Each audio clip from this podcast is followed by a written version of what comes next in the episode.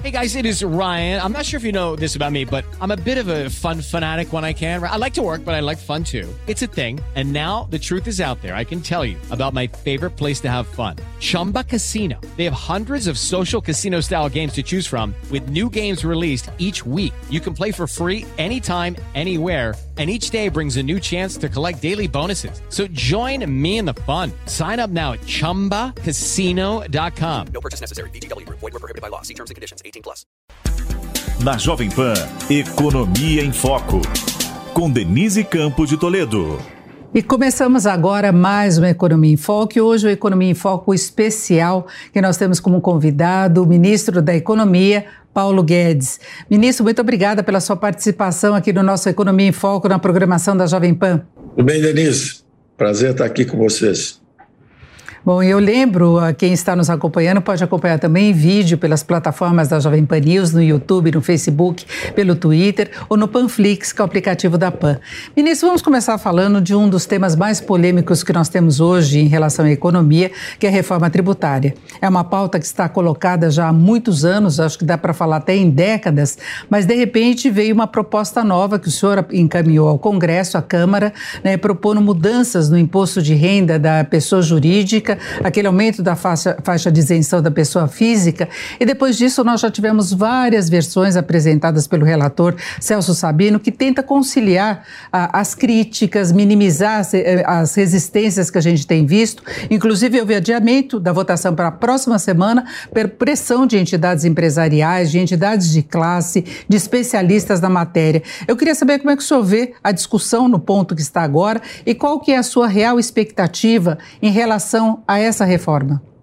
Bom, o eixo principal da reforma é uma convergência em direção aos padrões praticados nas maiores economias do mundo. O Brasil está entrando, está aplicando para entrar na OCDE e vem aí pela frente vários acordos comerciais e de investimento, inclusive acordos também de bitributação. E o Brasil é, tinha duas características é, extremamente perversas do sistema tributário. Né?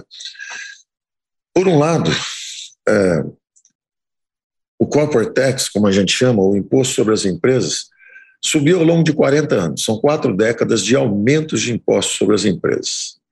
Exatamente nesse período, também por 30, 40 anos, os impostos estão descendo no mundo. Eu me lembro que o governo Reagan, que era considerado um governo radical, liberal, é, ele baixou os impostos para 35%, 34%, que é onde nós estamos hoje. Quer dizer, um imposto de 35% há 20, 30 anos atrás era considerado baixo.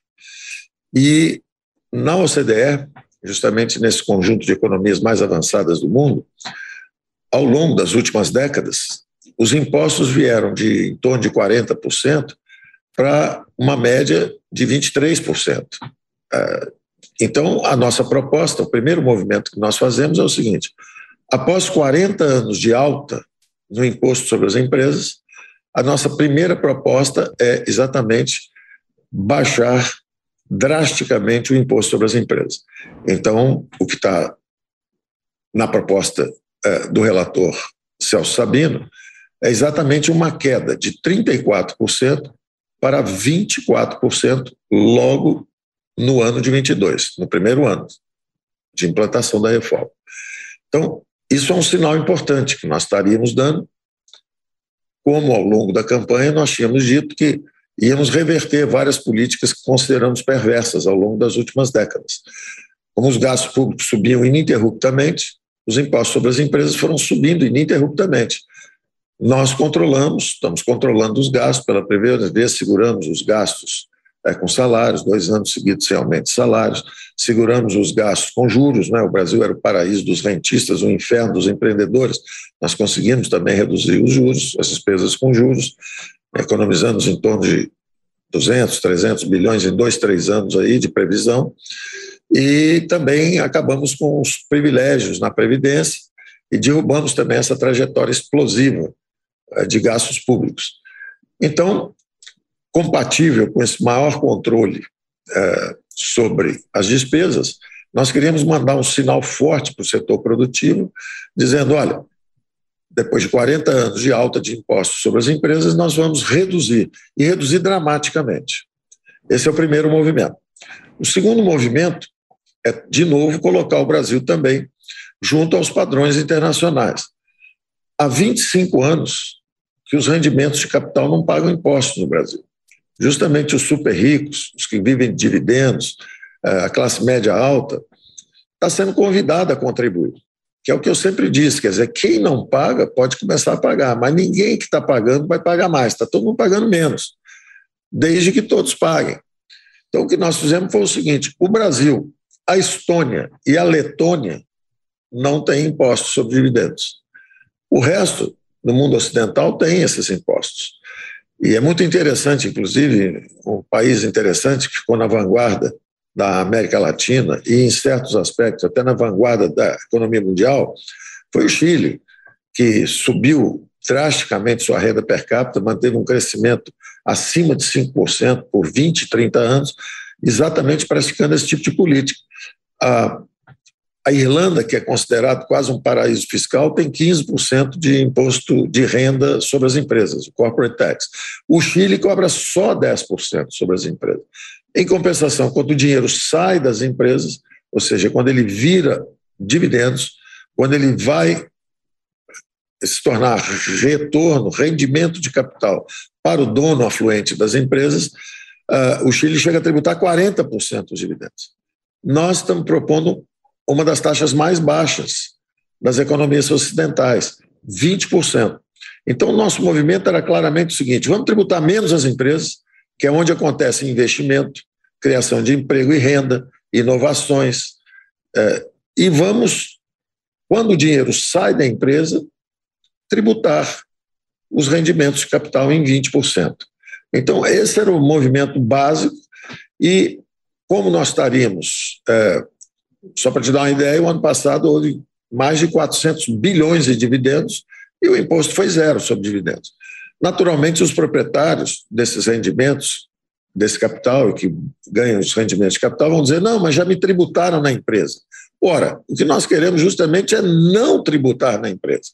Enquanto o dinheiro estiver na empresa, sendo reinvestido, investimentos, inovações, eh, novas tecnologias, aumentando a produtividade do trabalho, aumentando os salários. Enquanto ele estiver criando emprego e renda, nós queremos tributar menos.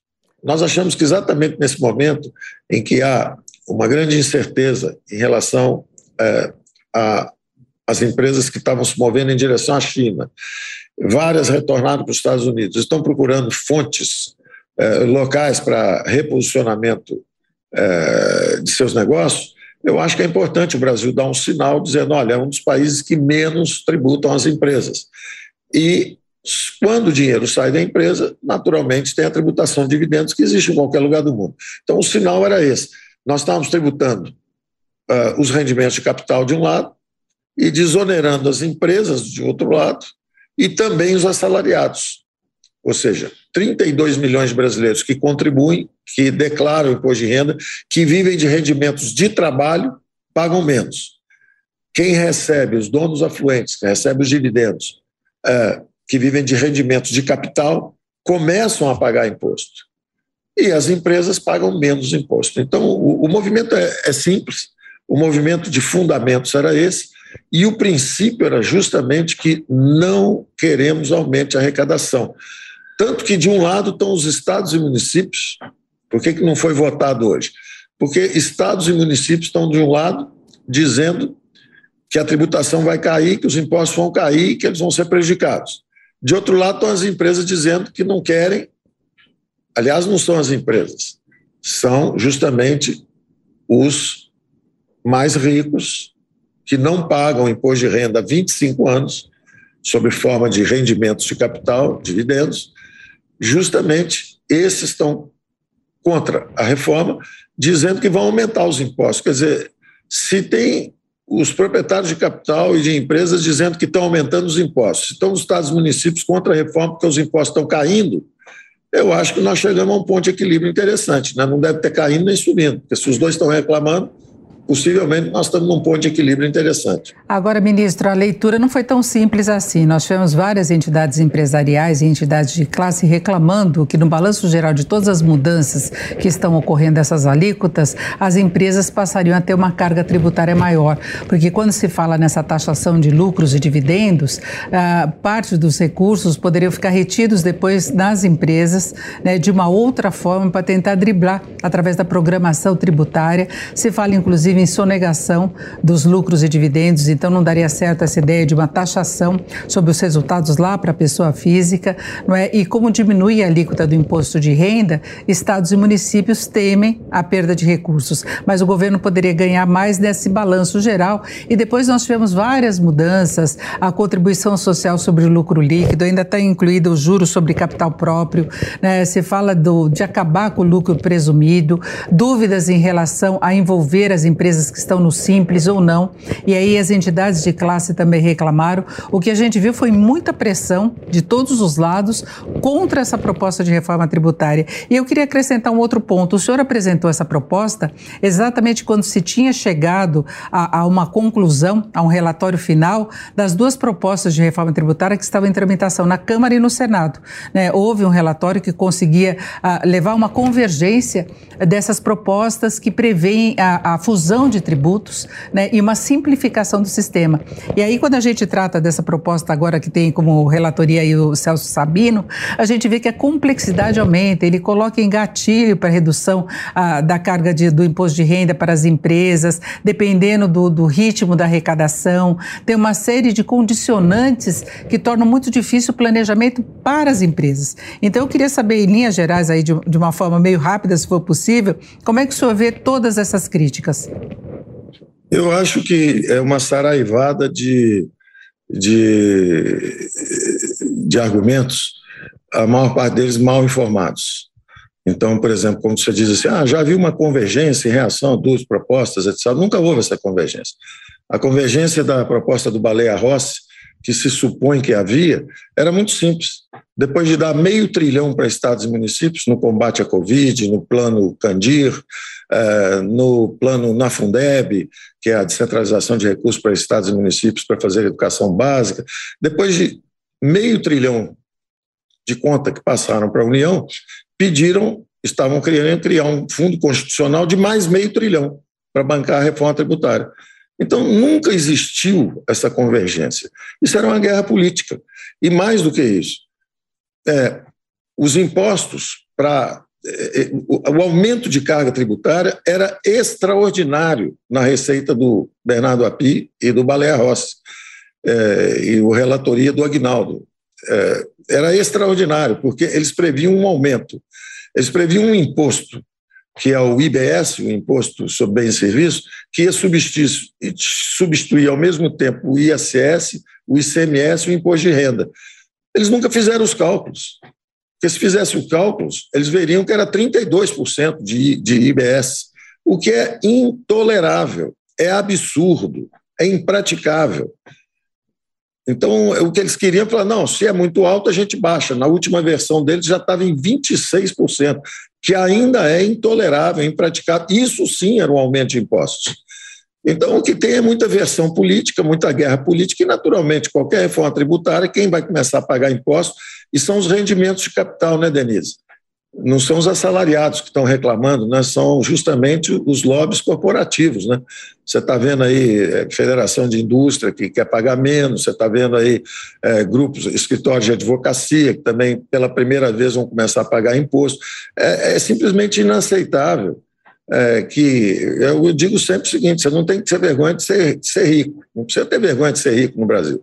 Agora, tem que ter vergonha de não pagar imposto. É um absurdo isso. Então, quando você cobra 27,5% de um funcionário seu, você quer pagar zero sobre o rendimento capital, quer dizer que o rendimento de trabalho paga 27,5%. Então, o Brasil virou uma fábrica, de, o Estado brasileiro foi capturado, ele virou uma fábrica de, eh, de, de desigualdades, uma fábrica de privilégios. Você entra na Previdência, tinha uma fábrica de privilégios para quem já ganhou dinheiro a vida inteira, o Estado garante uma aposentadoria também dez vezes maior do que quem não ganhou a vida inteira. Aí você chega nos, nos bancos públicos, a mesma coisa. É, fabricantes de, de, campeões nacionais. É a primeira recuperação econômica que 48% do crédito foi para pequena e média empresa. Aí você chega no tributário, é a mesma coisa. O Estado tributa muito e tributa mal. Quer dizer, ele tributa justamente. Tem trabalhador que paga, ganha R$ 1.900 por mês e paga imposto de renda. E quem ganha 400 bilhões, são 20 mil pessoas que receberam 400 bilhões de dividendos. Pagam zero. Agora, fazem barulho, né? Então, ministro, exatamente esse barulho. esse barulho não pode acabar comprometendo de fato a tramitação, porque paralelamente Olha, eu sou muito tranquilo em relação a isso, sabe? Eu acho que nós estamos muito próximos, uma janela de oportunidade importante, estamos escrevendo a coisa em capítulos. Por exemplo, dizem que são a favor do IVA, que é um imposto moderno, mas não aprovam há mais de um ano a CBS, que é o IVA federal. Se você está a favor de uma integração de impostos, por que, que você não aprovou o IVA federal, que já está lá? Basta aprovar o IVA federal e depois nós aprovamos o outro no Senado. É, não aprovam. Aí vem o segundo capítulo da reforma, que é exatamente agora vamos entrar no imposto de renda. Aí, quando você lança o imposto de renda, não, nós queremos uma reforma ampla, uma reforma ampla. Claro que é uma reforma ampla, só que ela é feita em capítulos. Tem o imposto de renda, pessoa jurídica, tem o imposto de renda, pessoa física. Nós melhoramos o imposto de renda para 32 milhões de brasileiros. São os contribuintes que vivem exatamente dos rendimentos do trabalho.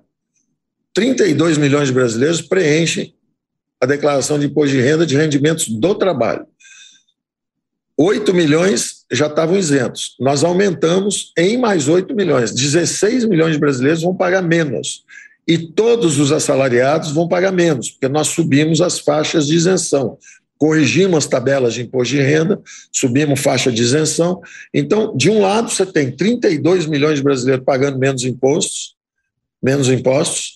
Você tem 8 milhões que não vão precisar sequer declarar você tem as empresas pagando menos e quem tem mais recursos pagando mais. Agora, quem tem mais recursos é que está na televisão o dia inteiro conversando com vocês. Rádio, televisão, porque eles preferem não pagar. Há 25 anos que eles não pagam.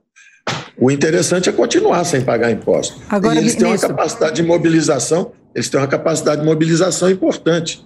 Então, eu acho o seguinte: eu só quero entender o seguinte: como é que pode, os impostos estão subindo, é, ter essa reclamação toda dos estados que eles vão perder receita. E por outro lado, o, o relator Sabino já fez os ajustes lá para mostrar que eles não perdem receita nenhuma. Perderiam com imposto E por outro lado, menor, os né? empresários né? e por outro lado os empresários dizendo assim, nós vamos pagar mais impostos. Não. Vocês têm dois chapéus. O empresário trabalha o dia inteiro na empresa, ele vai pagar menos impostos o empresário brasileiro vai pagar menos. Ele vai cair de 34%, nós estamos indo de direção a 20%. Nós queremos, no primeiro ano, cair de, 20, de 34% para 24%, e estávamos justamente, o gatilho era só para a, a, o, a fatia adicional de mais 2,5% que ia cair. Então, nós íamos cair para 21,5%. É, com essa reclamação toda de estados, ou seja, os estados querem recursos que nós íamos soltar para o setor privado. Então, os estados estão justamente pressionando para ou não há reforma ou temos que preservar os estados. Ora, os estados receberam, como eu disse, meio trilhão para os próximos 10 anos do governo federal. Meio trilhão. Entre rolagem de dívida, dinheiro para o Covid, é, é, rolagem de juros, é, Fundeb, que são para educação, 260 bilhões, 70 bilhões de lei Candir, quer dizer, eles nunca receberam tanto dinheiro. Fizemos a sessão onerosa no primeiro ano também, mais 13 bilhões. Nunca a federação, o princípio federativo foi tão prestigiado. Nunca os estados e municípios receberam tantos recursos. É, tanto que colocaram as contas em dia, melhoraram o rating todos os estados, inclusive usando os recursos que nós demos é, durante a pandemia, é, demos recursos livres também, 50 bilhões livres, para eles justamente poderem girar a máquina de Estado. É, então, não é razoável que depois de tudo isso que aconteceu, é, eles queiram condicionar qualquer reforma a, ao governo federal fazendo fundos para defendê-los, que é o que tinha o relatório do Agnaldo. Depois de levar meio trilhão, queriam fazer um fundo constitucional onde nós teríamos que garantir para estados e municípios. Ora, eu acho que fiz o sensato. Durante os dois anos de, difíceis, no início do governo, e principalmente no segundo ano, com o Covid, com uma economia é, em estado de recessão, o PIB caindo 4%, como foi o ano passado, você não pode falar em impostos, em simplificação de impostos, em redução de impostos, é porque é, é, seria uma insensatez falar em aumentar imposto ou querer fazer qualquer reforma. Agora, no momento que o Brasil está crescendo 5,5%, está saindo do fundo do poço, a arrecadação começa a subir, justamente que era agora que é o momento para os estados, os governadores, é o momento para o governo federal fazerem a modernização. Vamos lançar agora, se eu ficar com o PIS/COFINS, o PIS/COFINS é caótico, são mais de 100 regimes oficiais. É, tem a proposta de fusão, né? Setor. Isso, então como é que pode reclamar se eu estou indo para o IVA, que é um imposto moderno, como é que pode dizer que estamos confundindo? É, que gostaria de juntar também com o ICMS. Aliás, eu queria colocar aí um outro ponto, ministro, porque tem essa resistência toda ao projeto que está em tramitação na Câmara. Se ele passar pela Câmara, que a gente já teve adiamento da votação, vai bater no Senado. E lá no Senado há uma pressão para se levar adiante a PEC 110, que na verdade previa também, ou prevê, né, a fusão de tributos, e aí pegando não pois é, mas você já viu quantos né? impostos mas você já viu quantos impostos? Vocês já viram quantos impostos tem na PEC 110 também? Sim, sim. É, já, já deu uma olhada? Já viu o projeto? Há muito tempo está sendo discutido, né? Seletivos. Tem, é um aumento brutal de carga. Tem, tem um número imenso de impostos, um número imenso de impostos seletivos, impostos, é, os IPIs continuam. É, olha, modestamente, todo mundo que está falando em, em, em, reforma ampla são as pessoas que não conseguiram fazer reforma nenhuma em 40 anos, tá certo? É, então tem gente que ficou aqui 10, 20, 30 anos não fez reforma nenhuma e pede uma reforma ampla. Eu estou querendo fazer uma reforma um pouquinho menos ambiciosa, mas que pelo menos está andando na direção certa. É, a reforma deles não tinha imposto sobre dividendos. Agora, a reforma ministro... dele não tinha imposto sobre lucros e dividendos. Não é? É, e havia, sim, um acordo político com a esquerda para considerar imposto sobre grande fortuna. Tinha uma série de coisas que não são ditas explicitamente, mas que havia, envolvia acordos políticos. Então, vocês, olha, vamos fazer o seguinte: foram 30 ou 40 anos de governo social-democrata aumentando impostos. Então, eu não vou acreditar que ia sair dessa reforma ampla uma redução de impostos. Mas eu estou falando nossa... da condição política, ministro, de aprovação, porque caso haja rejeição. Política, a condição política nós veremos. Eu acho que nós nunca tivemos tão perto de uma reforma. Nunca tivemos tão perto. É, eu acho interessante isso, quer dizer, uh, o governo não consegue fazer nada, não consegue entregar, tudo que estava parado, Mercosul estava parado há oito anos, foi feito, é, a, a, o acordo com a União Europeia estava parado há 20 anos, foi feito, a seção onerosa estava parada há sete anos, foi feito, o gás, o, o saneamento estava parado há seis anos, foi feito, a Lei Candir não é negociada há 30 anos, foi feito, a independência do Banco Central, o gás natural, a lei do startup, a, a, o, novo marco do setor elétrico. Então, as coisas estão acontecendo, os gastilhos fiscais foram aprovados. Quer dizer, existe uma sustentação parlamentar. Em poucos meses, assim que melhorou nossa conexão com a, a, a, classe política, o que o nosso governo, quando chegou, era um governo é, de ruptura com a continuidade dos, desses últimos 20, 30 anos. As coisas estão acontecendo. Ah, não, privatização, privatizando 200 bilhões, 100 bilhões por ano. Ah, vocês nem viram. Então, Agora, divergências existem, né, ministro? É preciso lidar com essas divergências, inclusive do ponto de vista político. Claro, né? E, e, a política pode barrar muita coisa. O senhor falava, por exemplo, Sim. dessa melhoria dos números, da, da relação dívida-PIB. Isso tem relação, inclusive, com a inflação que é o outro problema que nós temos na economia brasileira hoje. Até a própria arrecadação teve um reforço né, da incidência dos tributos sobre preços que subiram muito, que é uma preocupação do brasileiro. Eu tenho certeza que muita gente está nos acompanhando agora, tem essa preocupação com o aumento do custo de vida e com o efeito colateral, que é o aumento dos juros também, não é? Sim, claro, evidente. Por isso que nós aprovamos o Banco Central Independente, para justamente quando nós demos o auxílio emergencial e quando nós digitalizamos 68 milhões de brasileiros e aumentamos esse auxílio emergencial, é, foi muito bem-vindo. Né? Todo mundo achou ótimo. Naturalmente, é, famílias, às vezes, de três pessoas que ganhavam um Bolsa Família de 180 reais. Cada um vivia com 60 reais. De repente, cada um passou a receber 600 reais, 10 vezes o que recebia antes. Membros dessa mesma família. A família passou de 180 para 1.800 reais. Compraram material de construção, foram aos supermercados, os preços de alimentos subiram, subiram os preços de material de construção, e tudo muito compreensível e, inclusive, desejável. Nós queríamos proteger essas famílias e protegemos essas famílias. Na hora que esse aumento de preços, que deveria ser transitório e setorial. Na, isso, na hora que isso começa a virar um processo generalizado de inflação, você justamente aciona o Banco Central Independente para mostrar que ele, é, ele tem que combater, e, por outro lado, colocamos também os gatilhos fiscais. É, fizemos um acordo o ano passado para que o dinheiro da saúde não virasse é, aumento permanente de gastos. O mesmo FMI que veio ao Brasil se impressionou, primeiro porque tinha previsto uma queda no PIB de 9,7% e que o mundo avançado ia cair 4%. Aconteceu exatamente o contrário, o Brasil caiu 4%, e Itália, França, todo mundo, a Inglaterra caiu 9,7%. É, a Itália caiu, é, a, Fran a Itália caiu acima de 8%, a França acima de 7%, a Alemanha acima de 5%. Então nós tivemos um desempenho é, é, vigoroso do ponto de vista de reação econômica. E aí, quando nós reagimos, justamente essa pressão de consumo e essa reativação da economia, a produção tinha esfriado, os estoques tinham terminado, as commodities subiram no mundo inteiro. Então está tá acontecendo a mesma coisa no mundo inteiro. A inflação está subindo nos Estados Unidos, está subindo na Europa, a inflação está subindo no mundo inteiro.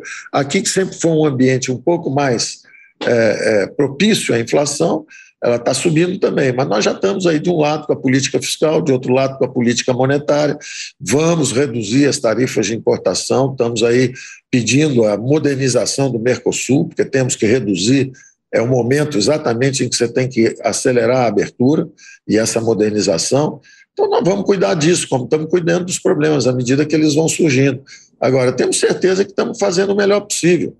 É, e, e, e, o, e o interessante é que a crítica que era porque a economia está em depressão, agora é porque a economia está reacelerando muito rápido. Uh, os juros estavam baixos demais e agora a reclamação é que os juros não subiram tanto. Então, é, é normal, isso é normal, isso é do jogo. Democracia barulheira é barulhenta mesmo, democracia brasileira é barulhenta, é do jogo. Agora, nós estamos muito assim. É, o tempo inteiro eu dizia que o Brasil ia surpreender. No primeiro ano, fez as reformas é, importantes ah, no segundo ano, quando veio o Covid, a democracia brasileira reagiu bem também.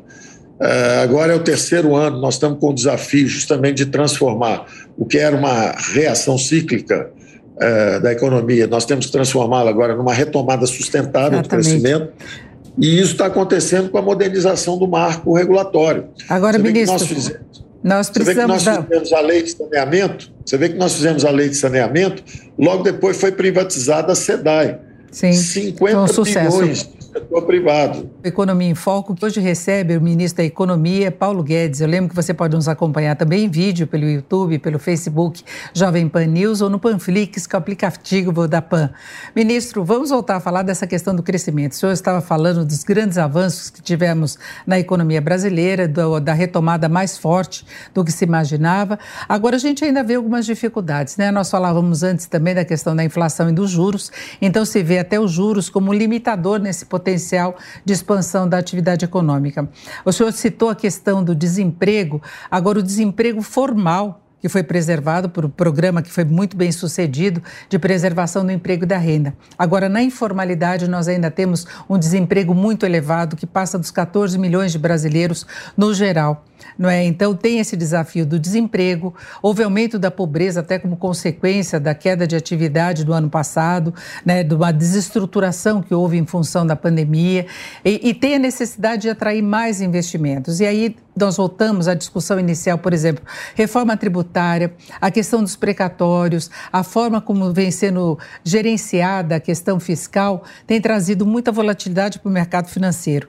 E, em princípio, o mercado reflete uma certa ansiedade, mesmo incerteza dos investidores. Então, como é que se pode lidar né, com essa questão de credibilidade, de confiança diante desses desafios que a gente ainda tem em relação à economia brasileira e, em particular, os pontos que estão pegando na avaliação da gestão fiscal? Nós fizemos uma reforma previdenciária que ninguém tinha feito antes. São 100 bilhões de redução de despesas por ano. Aí nós fomos para a segunda maior despesa, que era os juros da dívida, e reduzimos mais 100 bilhões por ano também na despesa de juros. Aí nós fomos no terceiro componente, que são os salários do funcionalismo, e exatamente nós demos os recursos para a saúde, mantivemos o duplo compromisso. Vamos cuidar da saúde dos brasileiros, mas não vamos deixar os gastos transitórios com o combate à pandemia se transformarem em despesas estruturais e permanentes, que seriam os salários.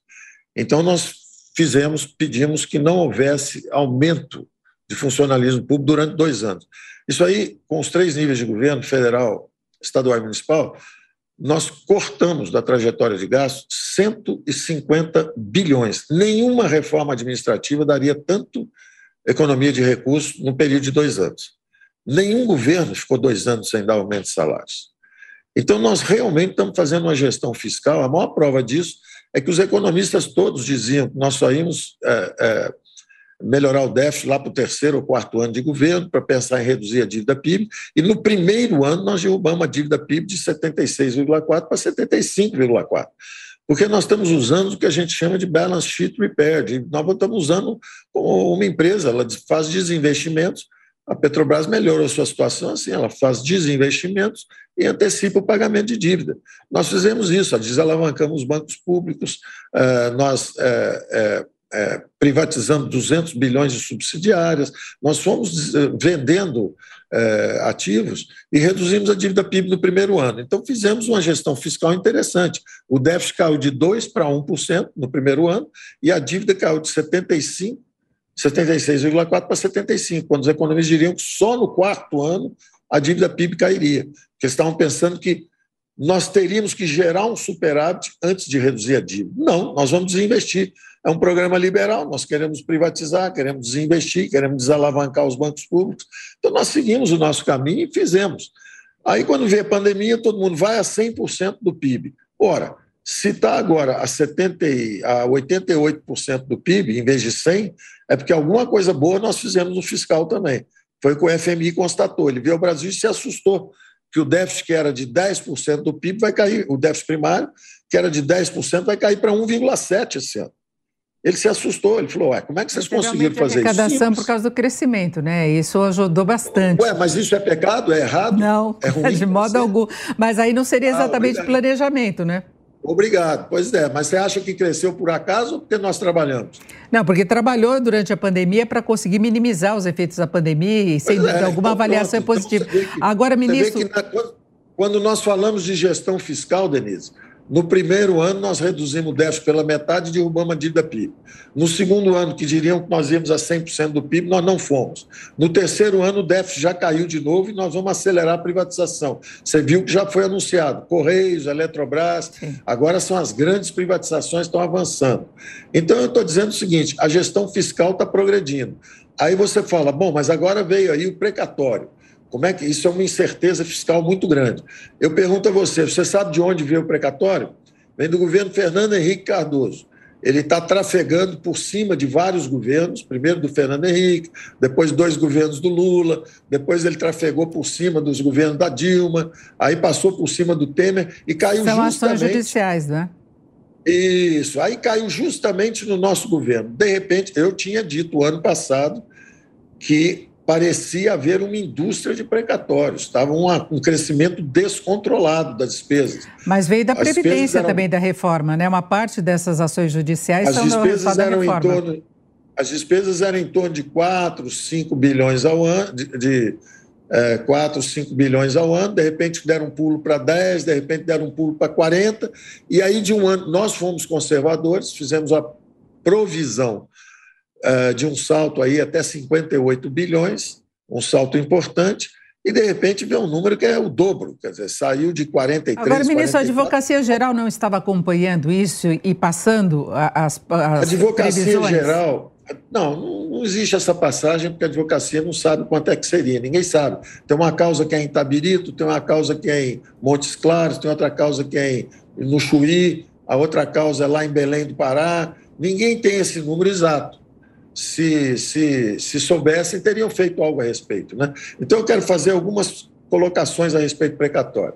Primeiro, não foram produzidos por nós, são poderes independentes cada um tem a sua esfera de atuação, cabe ao judiciário dar os precatórios. Eu não vou discutir mérito de precatório. Agora, eu tenho que cumprir a lei de responsabilidade fiscal do lado de cá. A minha obrigação é controlar o ritmo de crescimento dos gastos públicos. Então, quando acontece de chegar uma conta que torna inexequível a execução, e lembre-se, isso é um, é um estoque de causas. São causas que foram ganhas lá atrás, vieram se acumulando com multas, com juros, compostos, e de repente você achar que algo que é acumulado ao longo de 30, 40 anos pode ser pago num ano só, é uma insensatez. Então você tem que fazer algo a respeito. Se a Previdência, que era um valor de 700 bilhões ao ano, quando deu uma golfada, subiu 30, 40 bilhões, nós tivemos que fazer uma reforma da Previdência, você imagina uma que era de 10, 15 bilhões há 3, 4 anos atrás e, de repente, dá um salto de 40 bilhões de um ano para o outro. Algo tem que ser feito. Aí você pode dizer, tem várias possibilidades. O que, que nós fizemos? O nosso primeiro conceito foi justamente o fiscal falar assim: não podemos quebrar a lei de responsabilidade fiscal, não podemos furar o teto, nós temos que respeitar, e mais do que nunca, nós precisamos da previsibilidade, nós precisamos controlar o ritmo de crescimento. Eu não consigo controlar e nem quero controlar o ritmo de crescimento de causas perdidas pelo governo. Isso aí é a justiça que dá os ganhos e nós ficamos até muito felizes de saber que vamos indenizar alguém que foi prejudicado pelo governo brasileiro. Nós queremos pagar, não tem problema nenhum. Mas a longo agora, prazo, o que né? Eu não posso, agora, o que eu não posso fazer é simplesmente, de um ano para o outro, emitir 100 bilhões de dinheiro, ou, de repente, emitir 100 bilhões de dívida, jogar o juro na Lua, uh, ou jogar a inflação na Lua. Os poderes são independentes e cada um tem suas atribuições. A minha atribuição é tornar execuível o orçamento. Quando vem um meteoro desse, a primeira coisa que nós fizemos foi justamente atacar a dimensão fiscal. Falar, olha, daqui para frente, qualquer meteoro que virá, qualquer meteoro que vier, será convertido em chuva de meteorito. Não vai cair mais uma pedra de 90 bilhões na cabeça da população brasileira. Agora, ministro, ela, ela, quando, ela, quando ela se choca com a atmosfera, ela vira uma chuva de meteorito. Cai uma opção de pedrinhas. Então, eu quero te dizer o que, que nós estamos fazendo. Todos os precatórios, até 66 mil reais, são pagos instantaneamente. E eu quero deixar claro o seguinte: essa solução não é uma inovação nossa, não é nada disso. Isso já foi feito. Engraçado, ninguém chamou de calote quando valeu para os estados e municípios. Essa solução foi dada pelo Supremo para os estados e municípios. Ninguém falou que era calote. Quer dizer, quando atingiu os estados e municípios, eles foram lá e conseguiram fazer um parcelamento. Eles só pagam até 5% da receita líquida deles. Então, nós fizemos a mesma coisa. Nós estamos indo. Eu, quando, assim que recebi os números da, do Ministério da Justiça, eu falei com o presidente Fux, do Supremo, falei com o ministro Gilmar Mendes, que é um experiente. É, é, é, ele monitora meteoritos há muitos anos, né? porque ele sabe, lá atrás, ele me dizia que lá atrás foi criado, caiu um meteoro na cabeça dele também, que era o Fundo de Compensação de Variação Salarial. E eles fizeram, ele me disse, ele falou, olha, ministro, isso aí acontece toda hora. É, eu tive informações já que o ministro Malan, o ministro Meirelles, o ministro Mantega, todos eles negociaram super precatórios. Eles criaram essas figuras. Existem os super precatórios, existem as requisições de pequenos valores. Então, eu segui o protocolo, a jurisprudência que já existe. Agora, ministro, não daria para negociar esses superprecatórios em vez de buscar Bom, uma tá. PEC? Essa é, que é, essa é é a pergunta. O que, que você prefere? Eles negociaram. Os ministros anteriores negociaram. Você sabe quais as condições em que foi negociado? Você sabe se teve um desconto de 40%, que foi detrimental à União? Você sabe o que, é que aconteceu? Mas aí não passaria a ideia de calote, né? Você sabe qual foi o critério? Você sabe se alguém teve acesso a um ministro e conseguiu negociar e outro não conseguiu e não recebeu? Você, você, ninguém sabe como foi feito. Eu, pelo menos, fiz uma coisa à luz do dia, transparente para todos. A regra se aplica a todos. Todos os precatórios abaixo de 66 mil serão pagos instantaneamente. São as requisições de pequeno valor. Todos os precatórios acima de 66 milhões, que são chamados os super precatórios, recebem 15% instantaneamente e o resto vem em nove prestações mensais. Por isso que eu disse que o meteoro vira chuva de meteorito. Prestações anuais, né? 40... Ela é estilhaçada e será paga ao, a longo prazo. Agora, se você tem pressa, compareça a qualquer leilão de privatização que o seu precatório é aceito como moeda corrente. Agora, ministro, eu queria falar de uma série de, de fatores, além dos precatórios, não só para a gente poder amarrar a, a, nossa conversa em relação a essa questão, porque juntou a ideia de ampliação do Bolsa Família, né, virando Auxílio Brasil eh, com um número maior de beneficiários, um valor maior que o presidente chegou a falar em dobrar o valor. Isso contribuiu para essa questão da desconfiança em relação à gestão fiscal. Uh, o governo já vai poder contar com um teto de gastos maior no ano que vem, em função da inflação maior deste ano, que vai servir como correção. Né, a referência é mais de 8% de correção do teto. Aí os precatórios abrem também um espaço no orçamento, né, que o senhor está vinculando muito ao pagamento do Bolsa Família. Mas, paralelamente, a gente vê muitas pressões que vêm do Congresso por gastos. Não é? A gente tem o, o refis, que o senhor discordou, que na verdade aí é, é, é uma concessão tributária. Mas tem o fundão, tem as emendas parlamentares, tem emendas do relator. Então, tem uma combinação política que passa uma ideia de pouco compromisso com o ajuste fiscal. O que o senhor diz a respeito disso? É, eu acho o seguinte: há, há, há, preocupações que são bem fundamentadas e há muita desinformação também. Vamos primeiro às desinformações.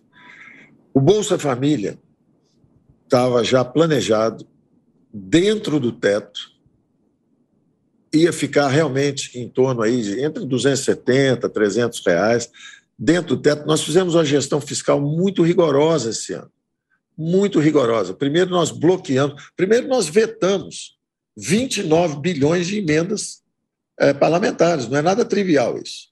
E aí, depois, num acordo político, foi desmontado uma parte é, dos excessos que haviam sido cometidos orçamentariamente, e aí nós acabamos bloqueando o orçamento de nossos próprios ministérios para cumprir o acordo político. Naquela ocasião, quando foi feito o acordo político, eu, eu disse a mesma coisa. Eu disse: olha, o, os acordos têm que caber dentro dos orçamentos. Eh, não pode haver um acordo político que torne o orçamento inexequível. Naquela ocasião era uma pressão do legislativo, agora é uma pressão do judiciário, que tornaria o orçamento inexequível. Eu tenho que cumprir a lei de responsabilidade fiscal, eu tenho limite de teto, de gastos. Eu não posso simplesmente, embora os poderes, eu não possa questionar o que os poderes fazem, eu tenho o direito de lutar por uma execução correta para não cometer o crime de responsabilidade fiscal. Então, o que nós fizemos foi o seguinte: condicionamos, bloqueamos os recursos dos ministérios, fomos contendo despesas ao longo do ano, a arrecadação foi subindo de um lado, nós contivemos as despesas de outro lado, e aí fomos liberando os recursos dos ministérios. Quando nós finalmente liberamos todos para que tudo fosse bem equacionado, fizemos a provisão para o Bolsa Família do ano que vem e estávamos prontos para levar o orçamento, inclusive com essa provisão de 58 bilhões para os precatórios, os precatórios vieram em torno de 90 bilhões, com um aumento de mais de 100% de valor de um ano para o outro. Isso não, isso não tornaria o orçamento execuível. Então, nós tínhamos que fazer alguma coisa para tornar essa despesa daqui para frente previsível.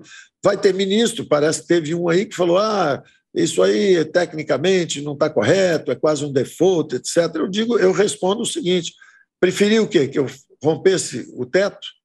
Se eu tivesse falado, ok, vou pagar esses 90 bilhões agora, eu furei o teto de responsabilidade fiscal, é, furei, é, é, violei a lei de responsabilidade fiscal, furei o teto, aí iam estar dizendo o seguinte: ah, não há compromisso fiscal. Aí, quando eu disparo um míssil, justamente para tornar execuível o orçamento, as pessoas têm que entender o seguinte: a, a PEC do precatório foi feita para cumprir o acordo fiscal foi para cumprir a lei de responsabilidade fiscal. Então, você está dando previsibilidade.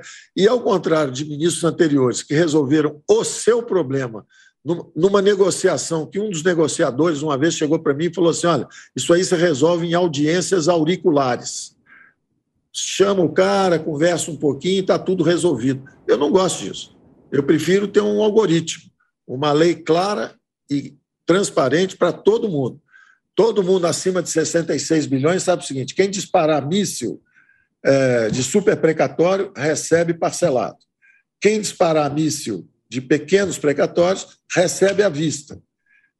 Os mísseis de, que estão parcelados podem ser transformados imediatamente em moeda de privatização. Se tiver amanhã a venda de Correios, de Eletrobras, você traz seu precatório, prefere, em vez de esperar receber suas parcelas mensais, você prefere liquidar rapidamente, vem aqui e leve, execute, tem poder liberatório imediato.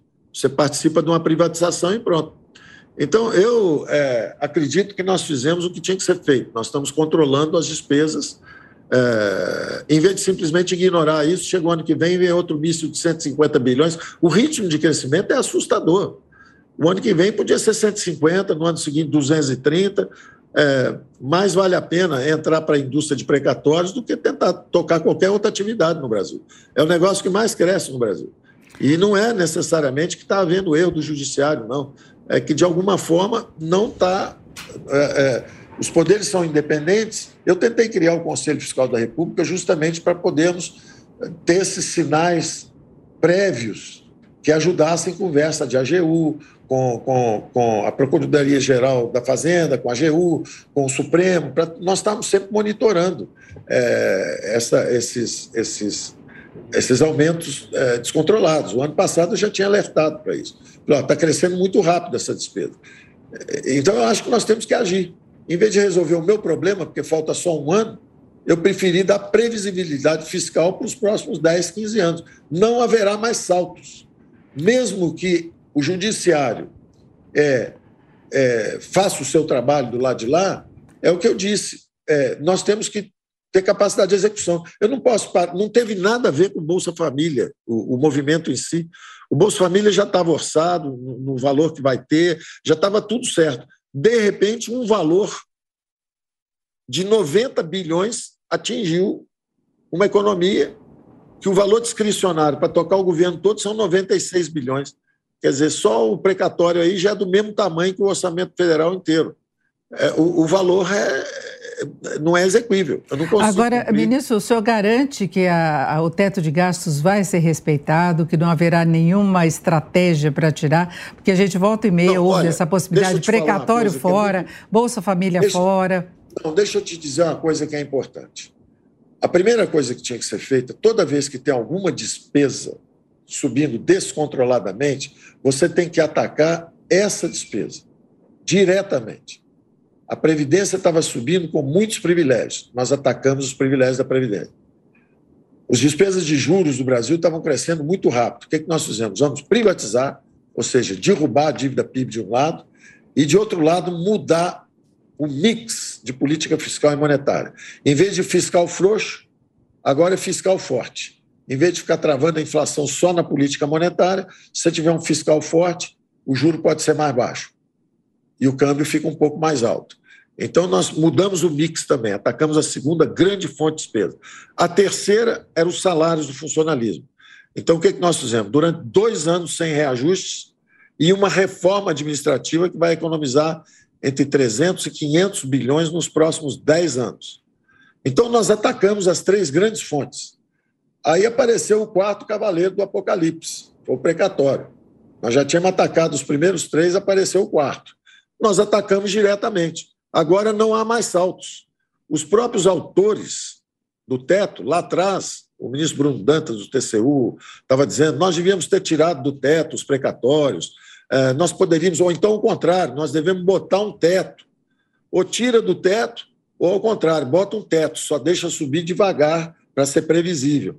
Nós preferimos, em vez de tirar do teto, e de repente você tem uma indústria que continua 100 bilhões, 150, 200, até um dia tornar o Brasil inviável, nós preferimos sinalizar o seguinte: olha, nós temos um compromisso com honrar todas essas, essas dívidas que estão chegando.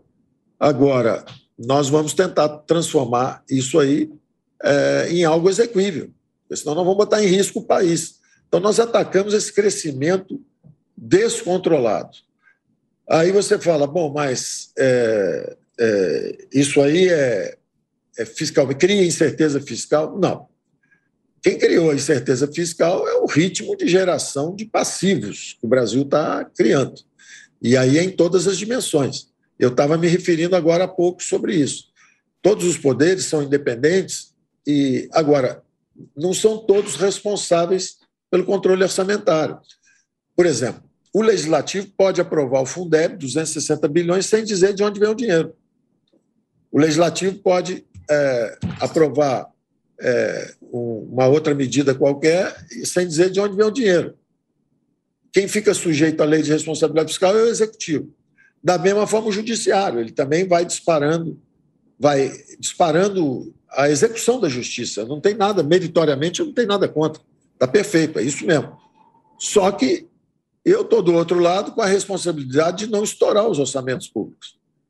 Então, das duas, umas, ou ir tirar o precatório do teto e deixar crescer a indústria, ou você falar: olha, é, nós vamos transformar isso num, num passivo que será cumprido, pode ser usado rapidamente se for é, conta de capital, ativo contra ativo. Por isso que o teto Perfeito. aí, no caso, tinha muita gente que defendia o seguinte: tira do teto logo, que isso é como se fosse uma amortização de dívida. Isso é uma despesa de capital. Seria muito fácil fazer isso. É, mas eu estaria só resolvendo o meu problema para esse ano próximo, de 22, e o próximo governo que entrasse já pegava uma bomba atômica. Agora, Porque ministro. Se continuasse crescendo nesse ritmo, ele teria que fazer algo semelhante. Ministro, é, então eu preferia atacar o componente fiscal, controlar o ritmo de. Daqui para frente tem previsibilidade. Primeiro, tem previsibilidade. Perfeito. Segundo, todos os precatórios dos brasileiros mais frágeis serão pagos instantaneamente. Terceiro, todos os fundos de precatórios ou governos estaduais, que são os, os, os maiores precatórios em número, esses serão parcelados, mas podem ser usados em programas de privatização.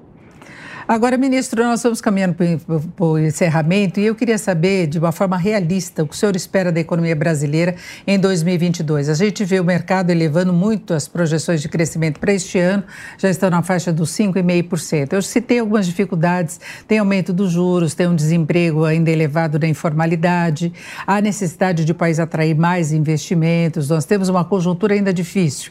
Né? Eu queria saber como é que o senhor vê a condição de se aumentar o PIB potencial porque você trabalha com alguma coisa em torno de 2% de expansão no próximo ano. Ah, se a gente recordar o que vinha acontecendo antes da pandemia, o crescimento anual estava em torno de 1, 1,5%, isso desde a recessão econômica. Então, o Brasil ainda está devendo um processo de recuperação mais forte. Né? O que está crescendo esse ano é, em boa parte, a reposição da retração que houve no ano passado. Agora, como é que se aumenta o PIB potencial, se resgata um equilíbrio maior na distribuição de renda, se garante maior geração de emprego? Eu queria que o senhor falasse falasse assim, das dificuldades que o senhor vê gerenciando a economia brasileira para se alcançar esse resultado melhor. Bom, eu acho primeiro é, o Brasil tem que seguir com suas reformas.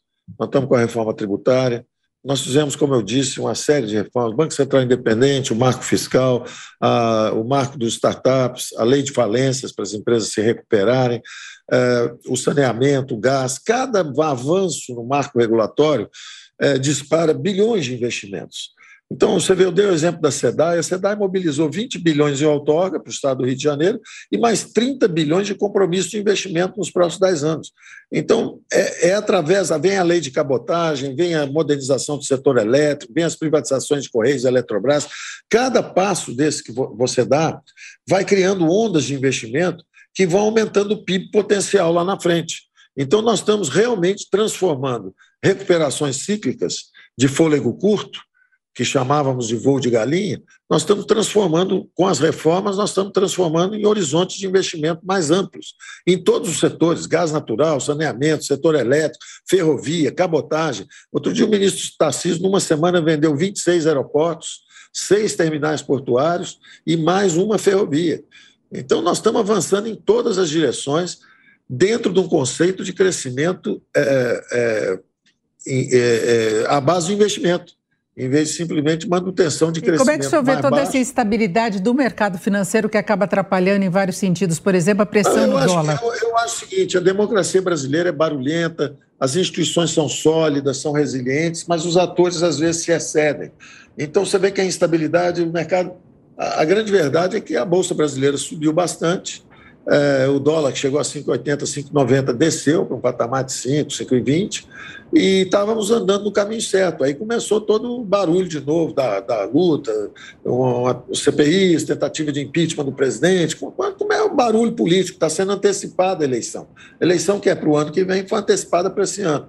Então, isso naturalmente causa conturbação. Você vê que o, o, o a Câmara o presidente Arthur Lira impôs um ritmo forte de mudança. Nós aprovamos muitas coisas lá. Enquanto isso, o Senado acabou bloqueado exatamente pela CPI da Covid. Ele, ele mais ou menos deu uma travada nas reformas e está lá resolvendo o seu problema político. Então, eu acho que ao longo dos próximos meses, é, a retomada vai se reafirmando. A economia vai crescendo, está gerando empregos. A informalidade, nós descobrimos invisíveis, ela sempre existiu. Não é que, de repente, apareceram 38 milhões de pessoas desempregadas produzidas pelo governo Bolsonaro ou sequer pela Covid. O que a Covid fez e o nosso governo fez foi digitalizá-los, identificar cada um, fazer transferência de renda e agora nós estamos comprometidos em trazê-los para a formalidade. Mas esse desemprego, subemprego em massa, 40 milhões de brasileiros fora do mercado de trabalho formal, isso é uma chaga brasileira. Isso é um, isso é um resultado do, da, da arma de destruição em massa, que são os encargos sociais e trabalhistas. Uma legislação obsoleta, uma legislação trabalhista obsoleta. Então, esse mal está aí há muitos anos. Não é o fato de nós acendermos a luz e esse mal se revelar que ele foi uma produção nova. As pessoas dizem, ah, porque o desemprego está muito grande. Não, ele sempre teve aí. Nós só descobrimos que ele está aí. E no formal nós conseguimos é, é, atenuar o problema. Agora nós vamos atacar o informal também com a recuperação da economia. Então, eu acho que a economia vai crescer, eu acho que as reformas vão progredir, eu acho que o Banco Central vai combater com o apoio da política fiscal, está previsto para o ano que vem, uh, dentro dos parâmetros que nós temos, o déficit poderia praticamente desaparecer no ano que vem. Esse ano cai para 1,7%, o ano que vem estaria em 0,2%, 0,3%, se a economia conseguir manter o ritmo de crescimento.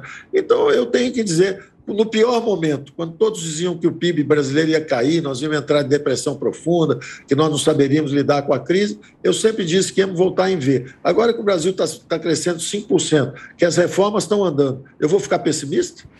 Não é isso, agora ministro. que eu vou ficar pessimista, certo? Temos agora está tudo melhorando. Está é tudo melhorando.